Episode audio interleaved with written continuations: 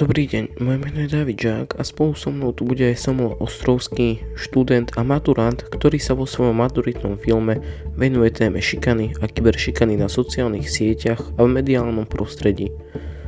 Dúfam, že sa vám spracovanie tohto podcastu bude páčiť a bude pre vás plné množstvom informácií.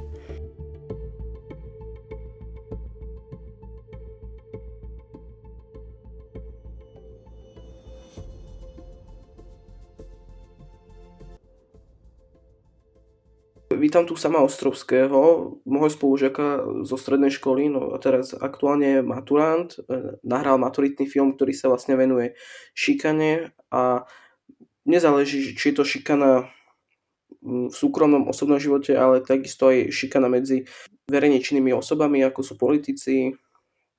Môžeš sa predstaviť samo. Tak áno, áno, rozhodol som sa venovať teda v mojom koncoročnom, mojom poslednom maturitnom filme uh, či už celkovo nenávisti na sociálnych sieťach, či už ide o šikanu, či už ide o nenávisné komentáre, či už ide o všeobecne o tie negatívna, negatíva sociálnych sietí, ktoré sa tam začínajú prejavovať až po tých všetkých rokoch. Tak ja som sa rozhodol s troma respondentami približiť túto problematiku a zaujať sa teda, že čo ju spôsobilo, stať ako sa dá možno predísť do budúcnosti alebo vyhnúť presne takejto až radikalizovaniu na tých sociálnych sieťach. Celkovo proste rozhodol som sa v mojom maturitnom filme venovať nenávisným správam. Teda ja už som videl ten trailer a teda čakáme, keby, kedy ho zverejníš. Dúfam, že aj film sa dostane medzi nás. Ale zaujímalo by ma, že či uh, my ako diváci budeme vedieť spoznať. Sú to nejakí, nejakí známi respondenti, o ktorých si hovoril, o tých troch respondentoch? Hm, ešte sa vrátim k tomu, čo, čo si hovoril, že uh, si videl zatiaľ len trailer.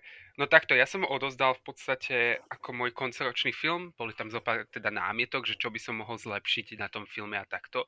A to ja si berem že veľmi tak srdiečku, že to je to, čo by som mohol zlepšiť. Napríklad kritiku si o mnoho viacej vypočujem ako nejaké vychvalovanie, pretože z tej sa môžem poučiť, to môžem zlepšiť na tom filme a presne to chcem aj teraz spraviť. Áno, že tú kritiku, ktorá tam bola, chcem určite zlepšiť a až potom ten dokument mám v pláne v podstate zverejniť. Jedná sa o troch respondentov, dvoch, v podstate ja mám ten dokument rozdelený teda na také dve časti. Jedna je taká viacej Facebooková, viacej tej, o tej staršej generácii. Rozhodol som sa teda o dvoch respondentoch z viacej toho verejného spektra, áno.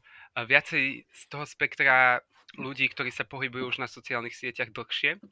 Uh, rozhodol som sa pre pána Gorduliča, ktorý teda sa mi podarilo zistiť, že on je na Facebooku už vyše 10 rokov, čo je také zaujímavé zistenie, áno.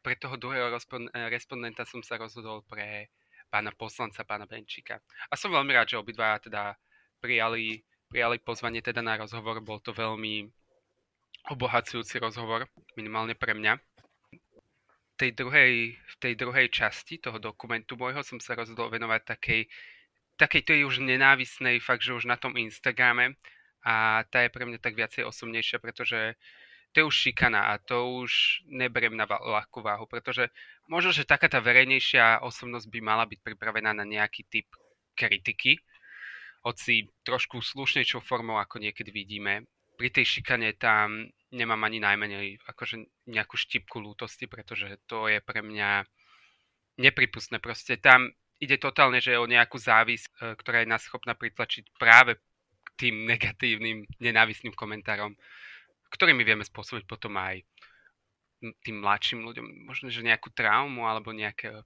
obavy a takto. Práve s týmto som sa rozhodol teda vyspovedať piatich ľudí približne v mojom veku z mojej strednej školy. Teda rozhodol som sa teda 5 dievčat vyspovedať, eh, že či majú takúto nejakú skúsenosť negatívnu, eh, typ šikany alebo či už nejakého typu vysmievania. Práve som sa rozprával v tej druhej časti s eh, psychologičkou aj práve o týchto dievčatách. Vlastne, čo si zistil? Zistil si napríklad, že, že viac šikany alebo viac nenavisti panuje medzi, medzi tými dospelými ľuďmi alebo, alebo medzi našou generáciou, teda medzi dospelými ľuďmi, to som povedal tak, tak obrazne, ale medzi tými staršími, teda, teda povedzme veková skupina od 20 alebo 30 rokov a aj vyššie. Ako to teda je? Že to sa nedáš takto nejak škatulkovať, že či panuje medzi tými staršími alebo medzi tými mladšími tá šikana, lebo tá šikana je podľa mňa, nie šikana, ale celkovo proste tie, tá nenávisť je podľa mňa vznikná hlavne kvôli tým sociálnym médiám, ktoré nás po, proste tam pod tým tlakom tých emócií, pod tým tlakom zrazu pocit takej závidíme tým ľuďom, áno, zrazu vidíme tam, vidíme či už verejných činiteľov, vidíme tam populárnejších ľudí, bohatších ľudí možno, že, a vidíme ich tam, že proste užívajú si možno, že život, a, aký by som ja si chcel užívať, ale nemám ako.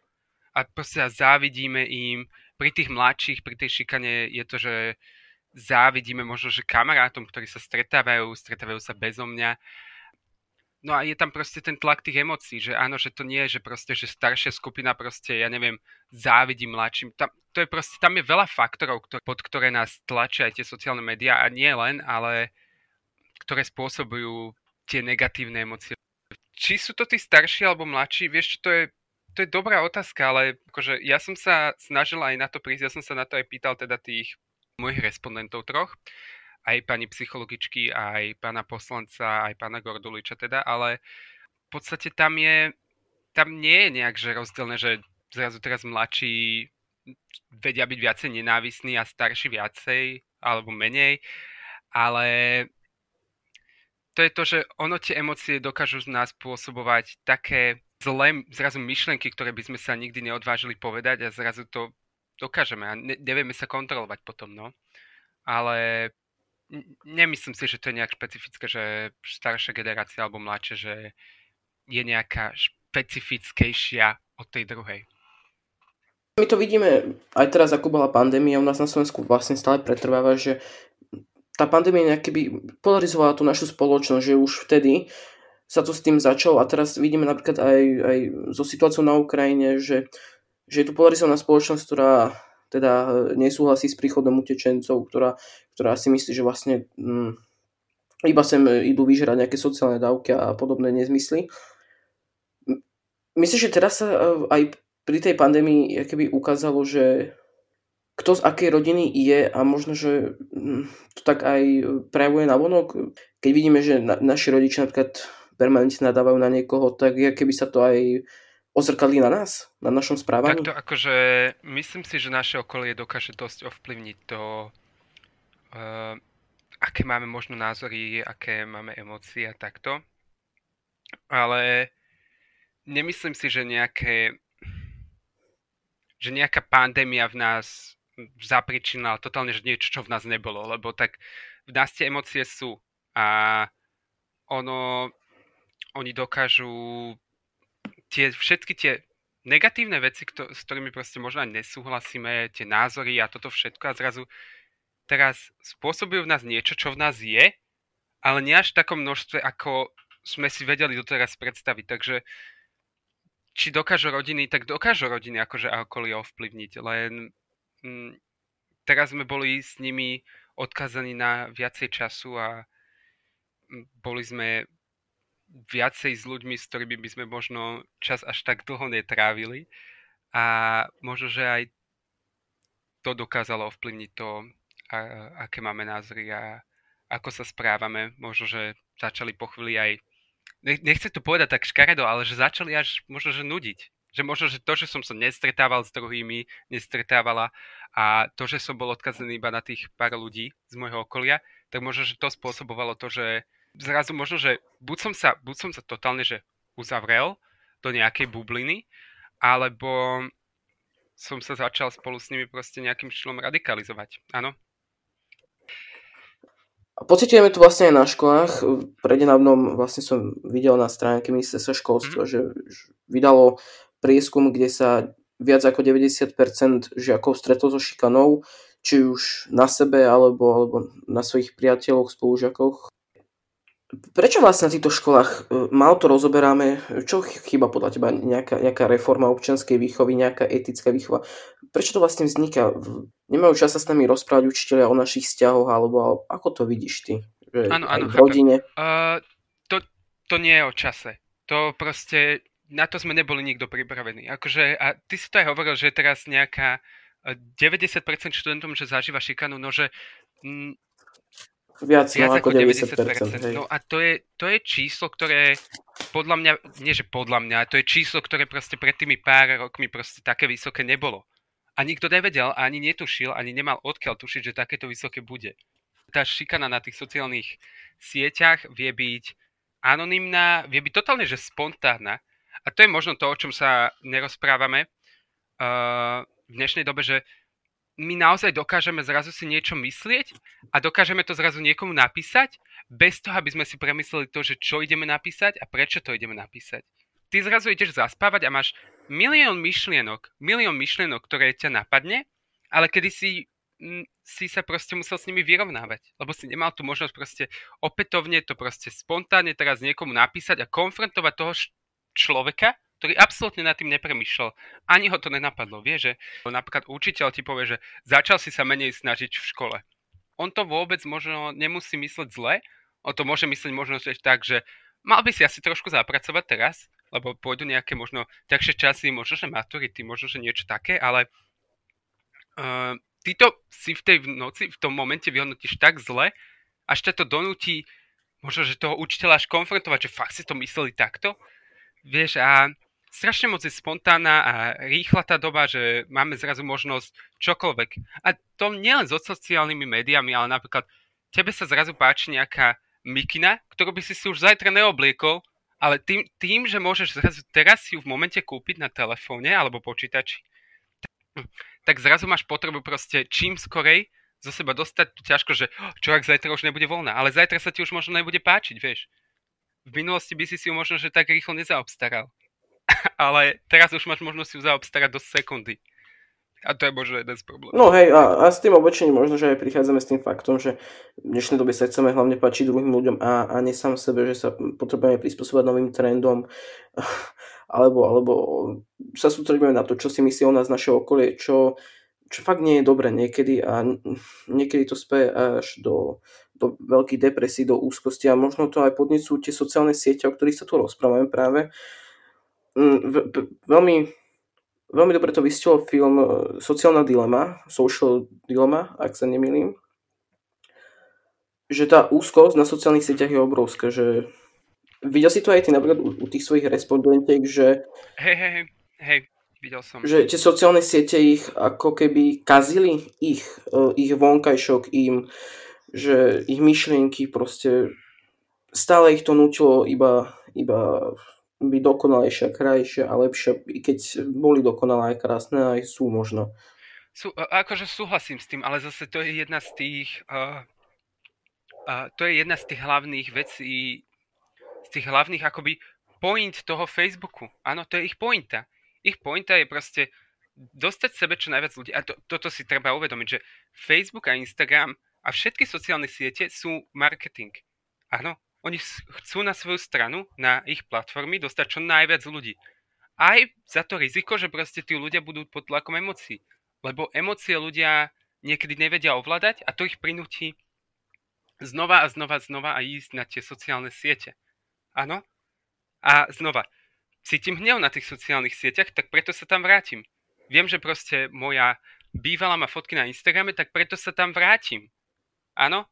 Ale to, a to je jeden z tých proste faktorov, ktoré my nevieme ovládať. A nevieme možno pochopiť, že tie sociálne siete sú práve postavené na tom marketingu a algoritme, ktorý ovláda aj naše emócie.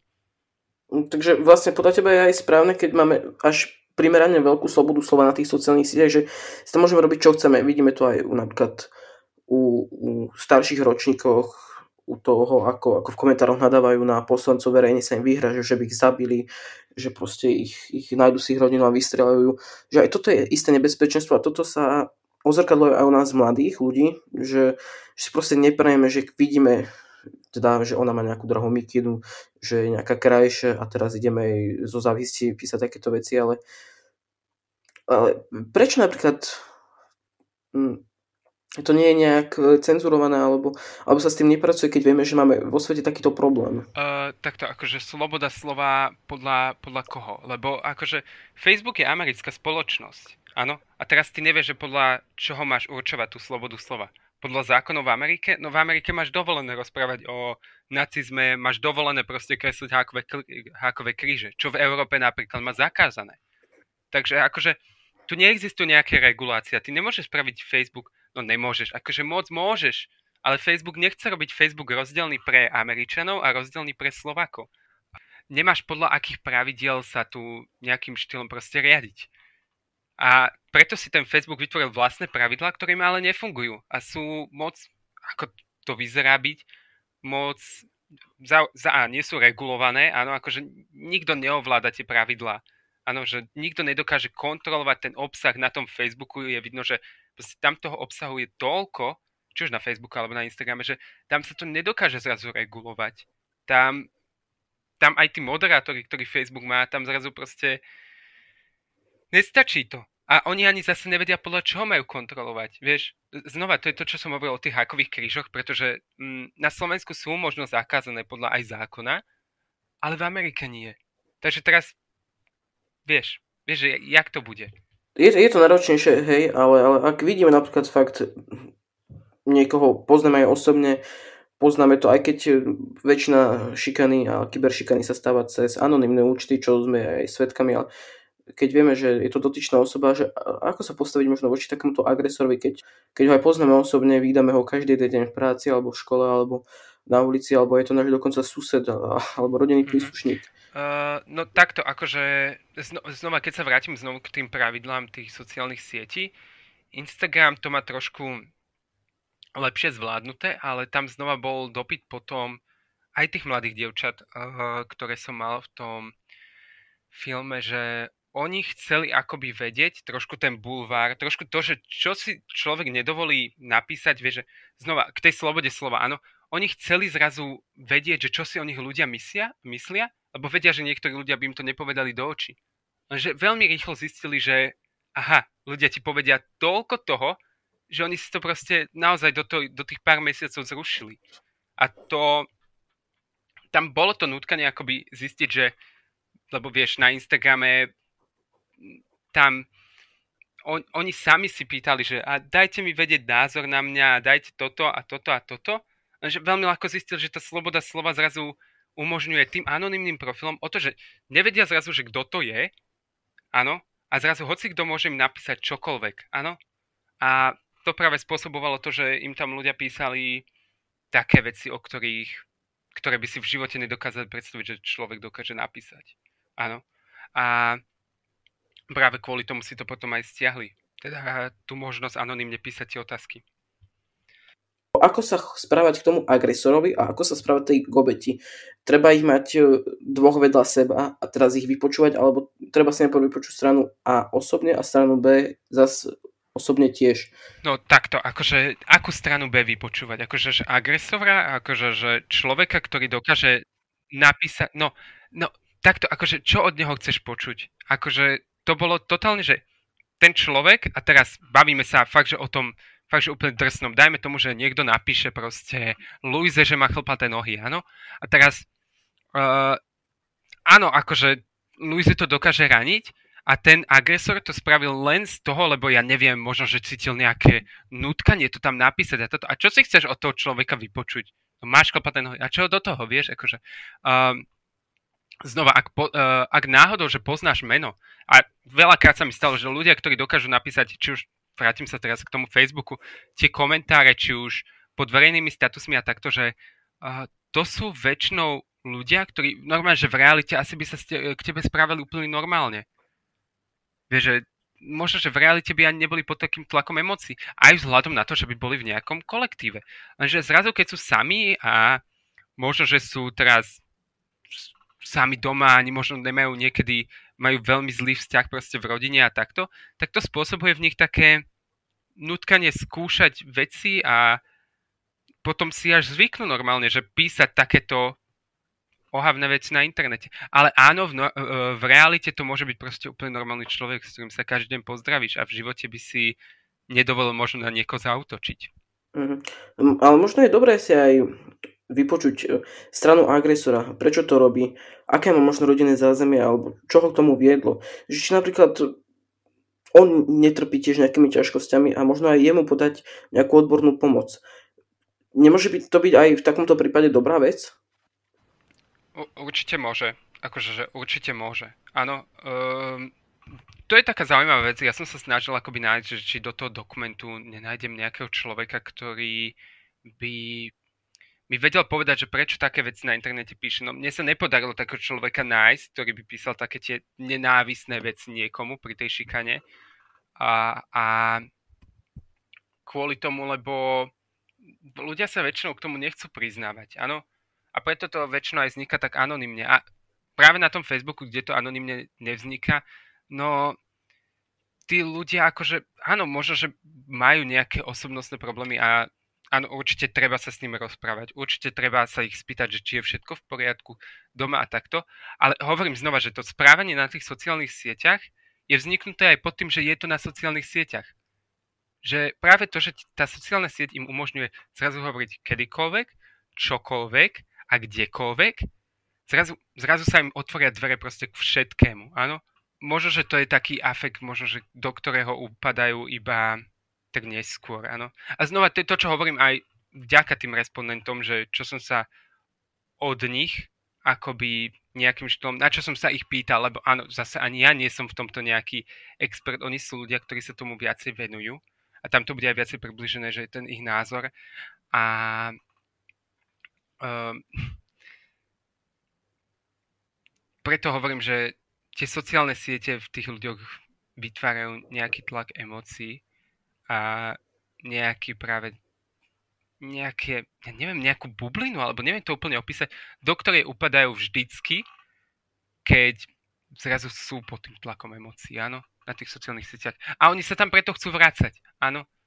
A ten tlak, vlastne ten tlak, ako ty hovoríš, to je všetko spôsobené tou závisťou, alebo lebo čím si to môžeme vysvetliť, že nedarí sa mi tak, vidím, že niekto je úspešnejší, tak potrebujem vypisovať hnusné veci alebo konfrontovať ho s tým, ako sa mu darí, prečo to robí a že znechutiť mu prácu. Je, to hlavne o tom, že o tom úspechu je to hlavne, alebo o čom si to môžeme takto povedať?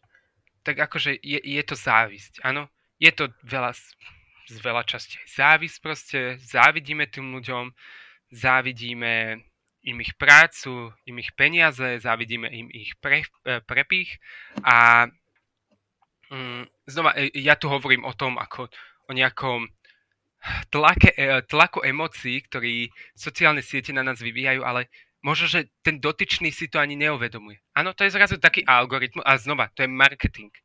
Tie sociálne siete sú marketing, chcú nás tam vlastne nechať. To je normálne, že ak firma, áno.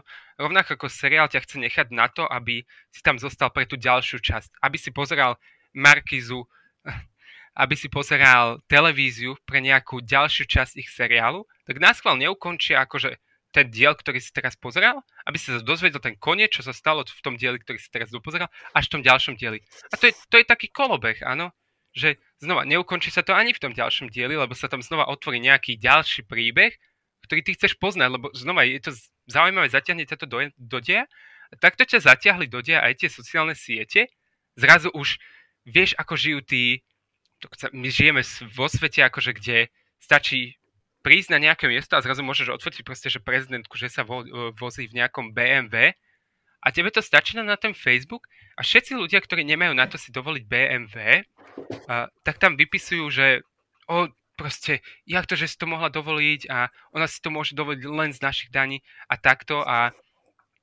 je to aj tá závisť, áno? Takže akože uh, znova hovorím, snažia sa nás tam udržať vďaka tomu algoritmu a vďaka tým emóciám, ktoré vedia, že my pociťujeme, áno? Ono to nemusí byť hlavne ani tá závisť. Je to teda veľká príčina tej závisti, ale keď sa pozrieme aj aj na prípad pani prezidentky, ako ju uraža hlavne politická strana Smer a vozí sa na ne celá opozícia. Medzi tými, ktorí ju uražajú hlavne poslanec Luboš Blaha, ktorý ani nie, že by je nemal čo zavidieť, neviem, či je zavidí post prezidentky alebo čo, ale on určite. nabáda ja, masové... Ja si myslím, že určite. Ja, ja si myslím, že závidí proste, že vysokú funkciu. Áno, ja, ja si myslím, že uh, im závidí proste, že ona je pri moci a oni nie sú. Že oni zlyhali, áno. Hej. A vyzýva ľudí, robí masové hnutia, e, robí hromadný jav, ktorým chce, chce zvrhnúť ju, vládu, a snaží sa silou mocou iba urážať, ponižovať, ničiť meno, sebavedomie. Prečo sme dospeli do takéhoto štádia v 21. storočí, že sa tu vraciajú mhm. totalitné režimy, Videli sme to napríklad u Hitlera, ktorý, ktorý z duše nemal rád židovskú menšinu, pritom sa o ňom povráva, že on sám mohol mať to bož také isté uh, korene. No takto, akože, že všimni si na to, že jak dlho to trvalo Hitlerovi a jak krátko to trvalo napríklad práve strane Smer, ktorú si spomenul. Akože, že, lebo práve vďaka tým, tomu internetu ty máš zrazu možnosť povedať niečo a mať skupinku ľudí, ktorí si myslia to isté. Áno, vďaka tomu. A teraz to není problém, akože, že, lebo to je práve, že aj plus podľa mňa internetu, že ty máš schopnosť poznať ľudí, ktorí uh, majú rovnaké záujmy, majú rovnaké hobby, napríklad čítajú knížky, napríklad, alebo niečo. Lenže ty znova v momente, ak sa ti... Tak, takto vzniknú aj veľa proste mínusov tých sociálnych sietí. Áno, e, rovnako má to plusy, ale má to aj mínusy. A tie mínusy napríklad sú, že ty dokážeš stretnúť ľudí, ktorí majú spoločné len to, že majú nenávisť voči niekomu Áno, ty zrazu vidíš skupiny, napríklad skupina, že nenávidím prezidentku. Áno, a tam sa stretnú všetci títo a teraz oni to vychytili, vieš, aj tí politici možno, že oh, no tak vidíme, že týchto ľudí spája nenávisť a my môžeme práve zoskupiť takýchto ľudí a budeme mať viacej ľudí, lebo oni všetci nenávidia uh, nejakého človeka, možno, že tú prezidentku a keď zoskupíš týchto všetkých ľudí na jedno miesto, v minulosti by to nikdy nedokázali, lebo nikdy by nebolo tak rýchle Nikdy by sa to medzi nich tak rýchlo nedostalo, ale teraz sa to dostane práve vďaka tomu internetu, áno. A máš tam zrazu, dokážu proste spraviť protest a za, za týždeň sa to premorí medzi tých ľudí. Tá pozvánka na ten protest a zrazu ti dojde na ten protest proste plné námestie. Áno, a dostane sa to aj k ľuďom z Košic, ku ktorým by sa to asi bez internetu nedostalo tak rýchlo, vieš. A zrazu dokážeš proste za 4 dní zorganizovať protest na ktorom budeš mať tisícky ľudí. A len to proste utvrdzuje a radikalizuje tých ľudí. A e, ešte jednu vec som chcel týmto otvoriť, že znova, oni sú na internete ľudia, ktorí to robia úmyselne, ako tí politici. Áno, neviem, či dostávajú za to zaplatené, či už od jednotlivých tých skupín, ktoré podporujú. Možno, že áno, možno, že nie, akože toto nechcem moc rozoberať, ale uh, sú to ľudia, ktorí to robia úmyselne. Možno, že aj pán Blaha, áno. Neviem, či to robí pod nejakým, za nejaké peniaze alebo nie. Ale potom sú ľudia, ktorí si povedia, ktoré majú také množstvo a kvantum informácií, že si povedia, ja mám toho dosť a súhlasí s tým úplne najprimitívnejším vysvetlením tej situácie. Áno? A to znova súhlasí s pánom Blahom vďaka tomu, že proste on mu to vysvetlil nejak najprimitívnejšie, úplne najjednoduchšie a povedal si, tak to asi bude. Tak súhlasím s ním. A teraz podporujú obidvaja to isté proste zmýšľanie, pričom je ten človek, to robí umyselne a druhý proste len ho prenasleduje, lebo nemá žiadne iné vysvetlenie. Áno. To je znova jedno z tých minusov toho internetu. No vlastne dostávame sa do záverečného bodu, že vo svete nám chýba vlastne nejaká tá tolerancia, nejaká tá sebaúcta. Aj ty asi si pre dokumente sa zamyslel nad tým, nie? že prečo vo svete nefunguje všetko tak, ako má, aby to všetko pekne do seba zapadalo, aby sa mal každý s každým rád. Nenačrtol si nejak ty túto otázku v tvojom dokumentárnom filme? Akože takto. E, počas toho, ako som ho točil, niečo veľmi zaujímavé, tak uh, sa stala ruská invázia, teda Rusko začalo svoju inváziu na Ukrajinu. A vtedy v podstate začali tie médiá blokovať uh, takto. Tie slovenské médiá a to poprvýkrát som uvidel, začali obmedzovať uh, slobodu slova a komentáre pod ich statusmi. A to bolo veľmi zaujímavé tak sledovať, lebo zrazu si ľudia uvedomili, že OK, že túto to už začína narážať na nejakú hranicu. Uh, a začali ľudia si uvedomovať, že OK, že toto je už tro, trošku za hranicou. Lenže znova, ten internet umožňuje rôzne možnosti a bohužiaľ ľudia aj z druhého spektra boli možní aj napriek tomu, že nemôžu písať tie komentáre, vytvoriť si vlastné skupiny a takto a znova tie Facebook pravidlá sú na nich prikrátke. Akože, že čo? Vieš, tam, tam ani mám takú obavu, že tam sa proste nič nedie. Vieš, aj ľudia, ktorí možno podporujú Rusko a ich inváziu, to, čo oni podporujú, je fakt, že nevhodné. A práve internet a Facebook im dovoluje proste podporovať aj uh, jak to nazvem proste m, útok, ktorý je totálne, že akože, že dehumazinačný a proste je proti všetkým pravidlám, ktoré sme si to ako spoločnosť stavili. A nie ako spoločnosť, však ako, ako štáty, akože, že tak primitívne. Ja ani nedok- nechápem, kto dokáže proste č- aj so skončenou základnou školou proste takéto niečo vypustiť zo seba, že obhajuje zabíjanie ľudí. Áno, ale znova, ten internet nám to dovoluje. Takže akože, že tie minusy toho, tých sociálnych sietí sa tu po rokoch začínajú ukazovať je to obrovitánsky problém a mám takú obavu, že sa tu tak troška nič s tým nedie. Ja som vyrastal so sociálnymi sieťami, ja som si založil napríklad Instagram v 2014. Ja som mal 11 rokov vtedy. Vtedy úplne ináč ja mám pocit, že tie sociálne siete fungovali. A neviem, neviem si ani predstaviť, že by sme dokázali znova vyžívať, hoci by som si to veľmi prijal. Áno. Prijal by som si aby sme vyžívali v normále, ale pre mňa to príde tak nepredstaviteľne, že ja som sa v tom dokumente hlavne venoval tomu, ako obmedziť túto nenávisť na internete, ako zastaviť toto, dajme tomu, radikalizovanie. Áno? A ako to vieme zmeniť? Ako to vieme zmeniť? No tak napríklad šikanu, šikanu ja si myslím, že to by malo byť totálne, že zakázané. A teraz veľmi dobrá otázka je, že či zakázať anonymné podávanie proste nejakých názorov. Že či anonymita je ten problém. Lenže vďaka internetu tu máme anonymitu, vieš. Pokiaľ ty niečo spravíš, že zrazu to nemôže byť anonymné a zrazu sa ti to viaže, dajme k tomu, teraz úplne fabulujem a vymyslím si niečo. Dajme tomu, že ty by si si mohol založiť sociálnu sieť len na základe tvojho občianského čísla alebo rodného čísla. Takže ty si už nebudeš môcť založiť druhý účet. Že znova, ľudia budú menej písať, budú menej komentovať. Bude slabšia... A budú viacej Áno, áno, budú. Um, takto akože, že buď existujú dva spôsoby si myslím, ak by sme to naozaj že chceli obmedziť, a to je jediný spôsob, ako zastaviť nenávisť si myslím, pretože a, a ako zastaviť anonymitu, lebo anonymita sa rovná nenávisť.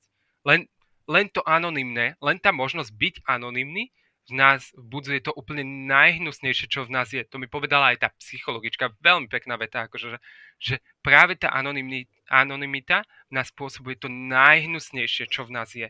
Áno? A ty teraz máš, že ty buď uh, obmedzíš vytváranie tých profilov, že jeden človek si bude môcť vytvoriť jeden profil. Áno? A ten sa bude viazať k tomu človeku. Ďakujem. Toto bolo veľmi dobre povedané. Na čo sa máme dávať pozor a čo by bolo do budúcna lepšie zlepšiť, na, hlavne na, najmä na sociálnych sieťach.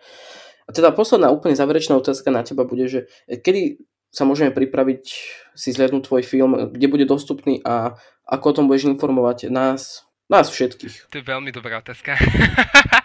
Keď by som na ňom vedel presnú odpoveď, ale takto akože, že neviem, nemyslím si, že by som ho mal problém proste dať na YouTube. To je, nad tým som asi rozmýšľal, že pravdepodobne ho dám na YouTube verejne, teda k ľuďom, aby si ho mohli teda zhliadnúť, lebo myslím si, že sa tam nájde akoby veľa ľudí, ktorí uh, hlavne tých mladších, lebo to si myslím, že to je veľmi potrebné, tých mladších, ktorí zažívajú šikanu, aby si uvedomili, že teda tí ľudia, ktorí to píšu, majú oni nejaký problém. Áno, že to teraz nie, nie je potreba hľadať ten problém v sebe, ale tí ľudia, ktorí napísali o tebe niečo totálne že odporné, že tí by mali proste sa uvedomiť a nie ty. Áno, že nehľadať chybu v sebe, ale v tom, že prečo zrovna niekto bol schopný takéto niečo napísať proste. Že možno, že mal zlý deň, možno, že fakt, že znova pod tým tlakom emócií, lebo doma si sadol do kúpeľne a proste rodičia sa mu hádajú a on závidí Radke, ktorá proste vyzerá byť taká šťastná vždycky na tých sociálnych sieťach. Má milióny follow- má tisícky followerov a ona má proste iba chabých 20. Znova, akože, a to je to, čo som dal na záver toho dokumentu, teda, že treba sa sústrediť viacej na tú realitu, lebo tá je potrebná, áno. Na sociálnej sieti chce každý vyzerať perfektne, chce každý vyzerať najlepšie a znova tie fotky, my nevieme, čo vznikalo, či už za fotkou uh, Radky v dajme tomu v nejakom lunaparku, do ktorého išla na dovolenku a neviem ani, čo vznikalo za fotkou napríklad prezidentky v BMW.